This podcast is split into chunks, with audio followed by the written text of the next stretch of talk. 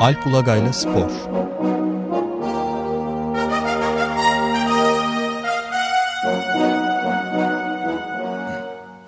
Günaydın Alp. Günaydın Ömer Bey. Günaydın Alp Bey. Günaydın Can. Evet nedir spor olarak bugün ele alacağımız konular? İşte öyle şeyin başbakanın transfer yapması falan değil mi? Bunlar bizim şeyimiz. Evet biz onu konuşamadık. Gündem maddemiz. Nedir Ee, o? Aa, yoksa farkında değil misiniz? Ben atlamışım. Yeni tapya var. Tabii New York'ta öyle şey peşinde dolaşın siz. Yok yürüyüş mürüyüş çevre mevre bırakın ya küresel ısınalım iyi işte şey al kömür masrafımız azalır. Yani şaka bir yana tabii yaptığınız müthişti orada. Ee, umarım ufak da olsa bir etkisi olur e, bilinçlenmeye ama hani Teşekkür buradaki ederim. futbol etrafında dönen komedi şu meşhur tapeler arada arada bir geliyor yine işte. E, kimisi diyor biz şu an yandaşın daniskasıyız falan. E, çıkan tapelerden birinde de görüyoruz ki e, Recep Tayyip Erdoğan başbakanken e, bir aracıyla yine Turgay Ciner'den futbolcu istiyor Kasımpaşa'dan Rize'ye. Aa evet şimdi hatırladım. E, Ben özel hurmacı istiyor. Özel. Demek ki transferlerde böyle hallediliyormuş diye öğrenmiş bulunuyoruz. Hatta sonra önce Turgay Ciner kızıyor falan. İkna olunca şey diyor. iki de zenci alacağız galiba. O ekstra. Ekstra evet. Şey olunca yumuşayınca birden iki oyuncu daha. Peki nedir şey? Turgay Ciner'in bir kere futbol takımlarıyla ne ilgisi var? E, Kasımpaşa'nın sahibi Turgay Ciner ve arkadaşları böyle bir iş adamı ekibi. Madenlerin yan ve gazetelerin yanı sıra bir de futbol takımları. Evet evet yani Kasımpaşa Spor Kulübü'nün işte futbol şubesi AŞ olduğu gibi birçok kulüpte o AŞ'yi satın aldılar onlar. Yine iş Ee, adamları Kem- değil mi bunlar? Yani İşte Servet Yardımcı var. Kim var? Başka bir, bir kısmı eski Beşiktaş yönetim kuruluna yer almış şeyler. Yani şimdi tek tek isim isim bilmiyorum ama yönetim kurulu listesini okuyunca aa bu da varmış bu da varmış diyor insan. Ee, işte stat yenilendi zaten. Çok e, bilmiyorum yolu düşen varsa görmüştür. Ben geçen sene bir fotoğraf çekimi için gittim. Maça gidemedim maalesef. Ee, hani şehir içinde olabilecek işte herhalde 12-13 bin kişilik bir stadyum. Gayet şey bir stadyum. Hani böyle orta boyutlarda ama koltuklu falan güzel bir sta- stadyumu tamamen yani dört tarafı tribün olan bir stadyum haline geldi. Bildiğim kadarıyla Kemerburgaz'da müthiş antrenman tesisleri var. Yine bu yönetim kurulunun elini cebine atmasıyla ve işte herhalde e, ödeme sıkıntısı olmayan e, ender kulüplerden biri Kasımpaşa. İyi de oyuncuları var, iyi bir kadrosu var.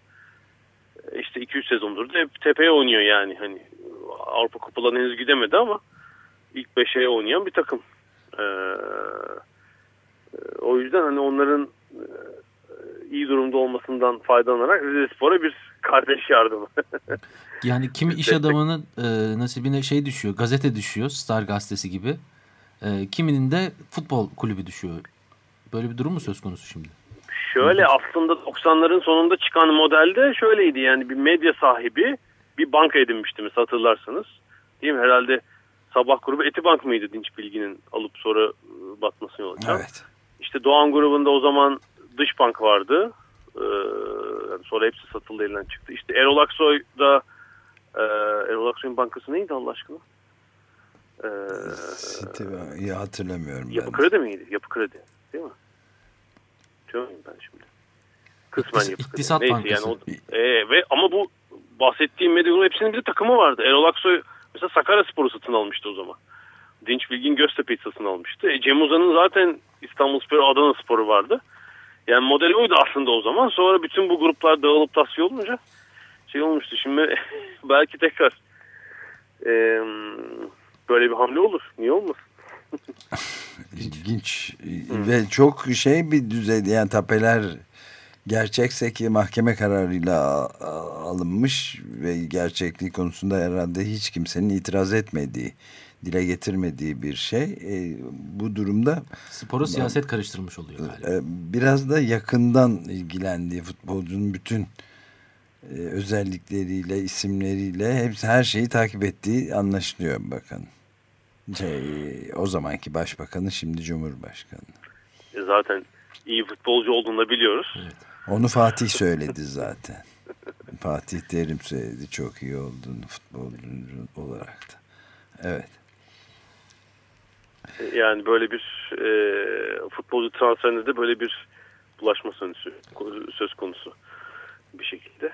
Yani haftanın bence futbola dair komik olaylarından biriydi. Onun dışında işte seyircisizlik vesaire sürüyor zaten. Hani bu konuda bir e, şey yok. E, gelişme yok. Yani geçen hafta sonunda işte Fenerbahçe'nin Gaziantep spor maçında sanıyorum 16 bin civarında seyirci vardı.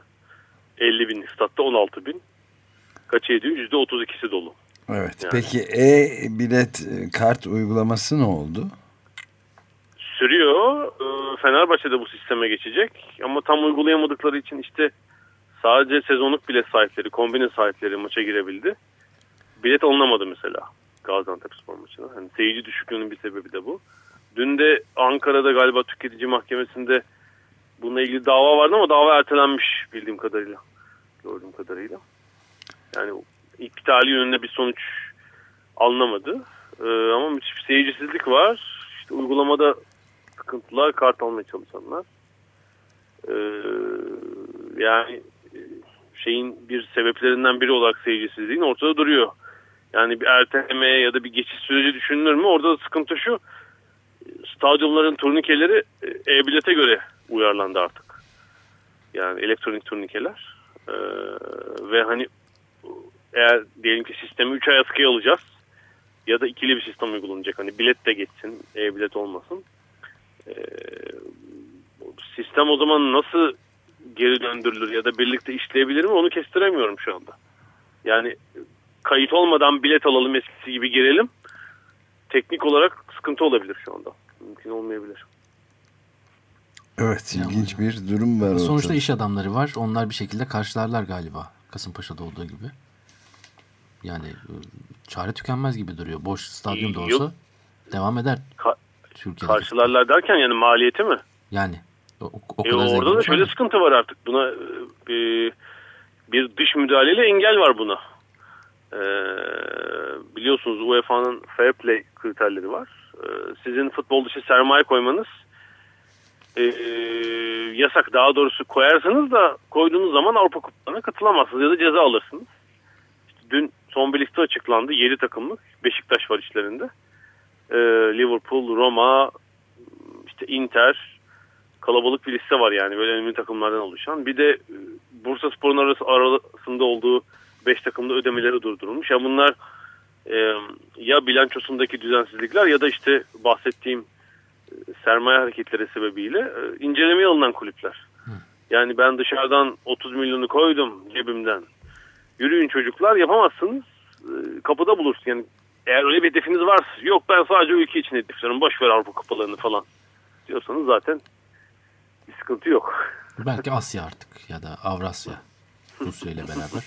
o da ülke olarak girmek gerektiği için o da pek olacak gibi değil. Yani böyle futboldaki durum pek parlak değil ama e, asıl Türkiye'nin en başarılı iki takım sporunda dünya şampiyonları var. E, Voley, kadınlarda voleybol, hem voleybol e, hem basketbol. Üstelik evet. basketbolu Türkiye ev sahibi dünya şampiyonasında.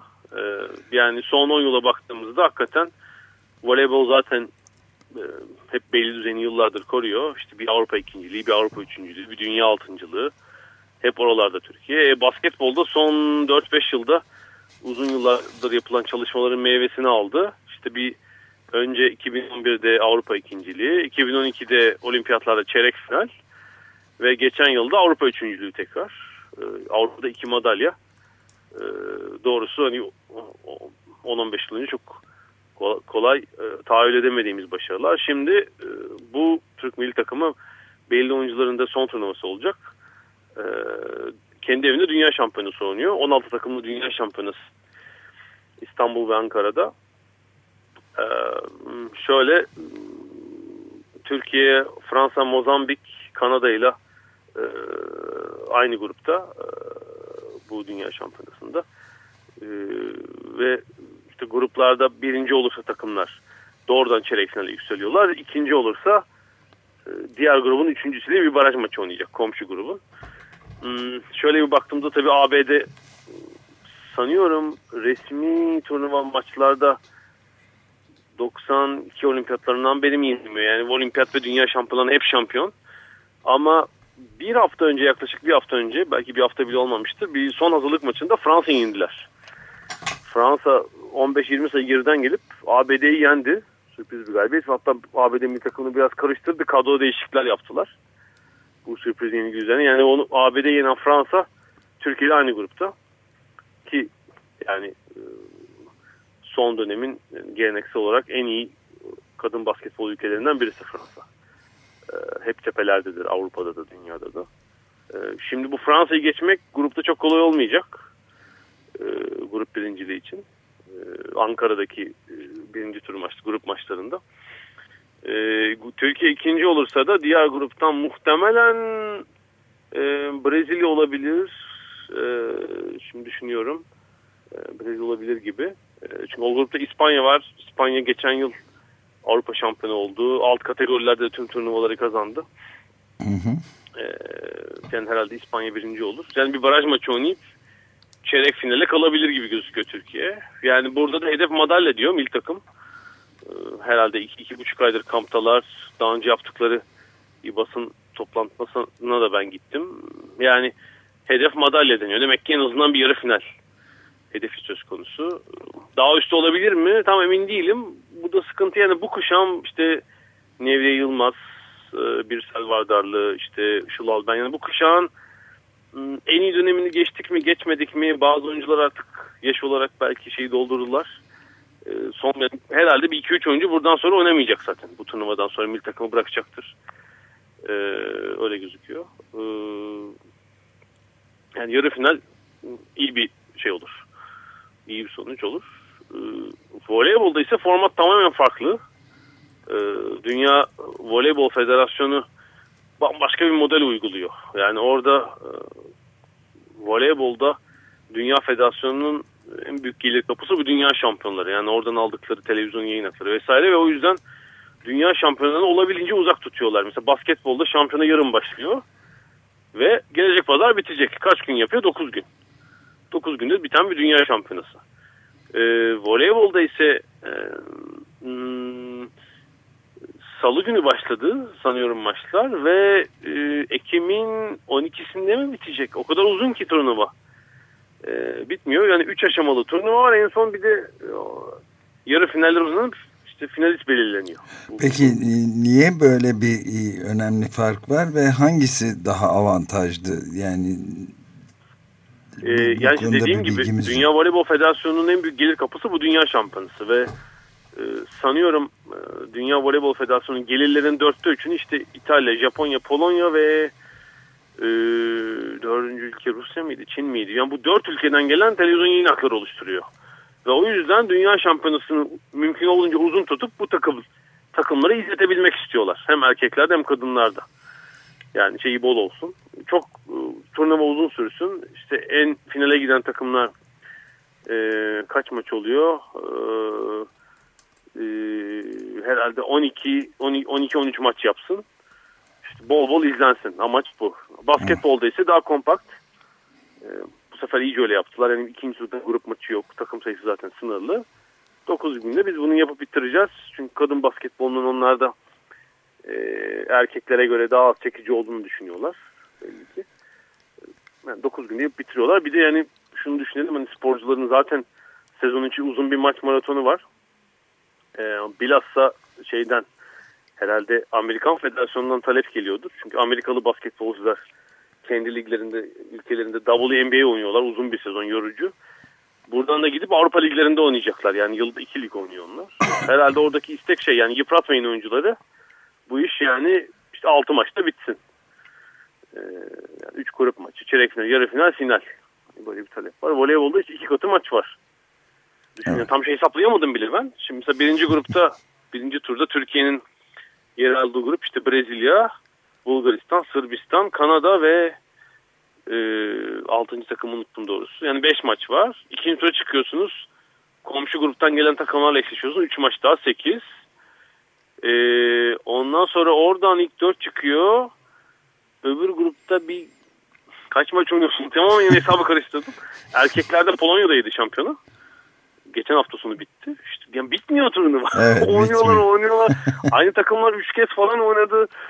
Ee, yani şey olur. Oyuncular herhalde zihinsel olarak da bu kadar uzun süre konsantrasyon, bu kadar maçta hani futbolda da uzun ama e, Seyirciler de kon, e, konsantrasyonlarını yitirebilirler evet. yani. Bu bir de şu risk var. Ee, yani o bir şekilde tabii düşünüyor. Yani ev sahibi ülkenin elendiğini düşünün bu kadar uzun bir turnuvada.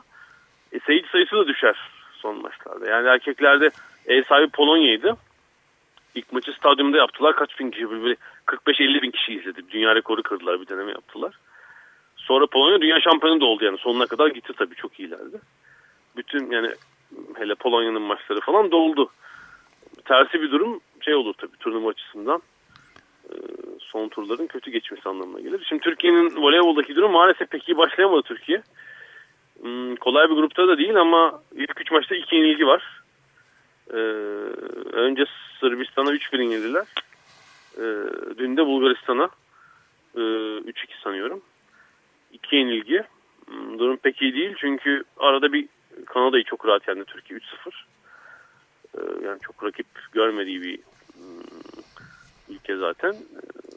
Şimdi bundan sonra bir Brezilya maçı var ki Brezilya grupta set vermedi. Yani en güçlü takımı gözüküyor. Muhtemelen o maçı da kazanmak zor olacak. Ee, yani herhalde bu, bu gruptan e, dördüncü olarak belki çıkacak Türkiye. Bulgaristan son iki maçını kazanır diye düşünüyorum. Ve ikinci tur grubuna yükselecek ama yanında hiç puan taşıyamayacak. Yani ya da çok az puan. Bir puan falan. Bu tabii ikinci turda çok dezavantajlı kılıyor Türkiye'yi. Yani oradan gelecek dört takımla oynanacak dört maç. Orada mesela üç galibiyet gerekebilir. Bir sonraki tura yükselmek için. Ee, e, ilk üçe girmek gerekecek çünkü orada. Yani o bile yetmeyebilir. Ee, yani bu ilk üç maçtaki iki yenilgi zor bir şey vaat ediyor. Fikstür vaat ediyor. Bundan sonra. Yani Türkiye'de problem ben Sırbistan maçını izledim. Orada yıllardır tabii takımın en büyük sayısıyla olan Neslihan Demir'in olmaması e, ciddi bir şey eksiklik doğurmuş durumda. Yani 2003'ten beri Türkiye ona, ona alışmış durumdaydı. Yani aşağı yukarı 11 sezon boyunca onun skorer, skorerliğiyle oynamıştı. Neslihan'ın sakatlığı var. O yüzden kadroya alınmadı. Sanıyorum bir ameliyat da geçirdi. Ee, yani yoksa hani kariyerini bitirmiş değil. Kulüp takımında da oynayacak ama e, onsuz bir e, şey düzenine, hücum düzenine alışmak pek kolay olmadı. Yani sayı bulmakta belli anlamda Türkiye zorlandı. Yani servisten sayı alamadı, e, hücumlardan sayı alamadı. E, yani Sırbistan maçı pek mesela geçmedi. E, dünkü Bulgaristan maçını izleyemedim. Demek ki orada da çok parlak değil oyun. Yani Kanada zaten pek rakip olamaz.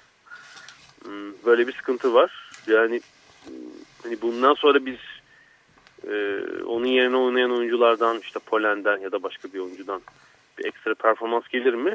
E, gelmesi lazım ki takım şey olsun. Evet daha epey bunları da konuşacağız herhalde. Peki burada... Evet, bu şampiyon herhalde 2-3 hafta 2-3 hafta konuşacağız. Peki burada bitirelim her zaman. Böyle önemli başka Haftaya bir şey. görüşmek üzere. Ömer Çok Bey teşekkür... bu arada şey yol, yolluyorsunuz değil mi oyuncuyu bana? Tabii tabii. Ayarlıyorsunuz. Tabii. Ha. sonra konuşuyoruz. Can'la Volkan'ı alıyorum ben kola. İki, kola. iki zenci geliyor. Konuşuyor. İki zenci evet yani Türkiye'deki ismiydi. İki Arap. İyi ki Arap dememiş. İki Arap. Arap denir. Araba bak ya nasıl koşuyor. Öyle dedi. Peki iyi yayınlar diliyorum. Çok teşekkürler. Görüşmek üzere.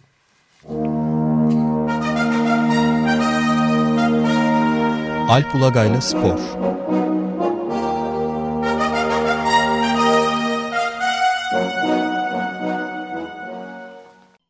Açık Radyo program destekçisi olun.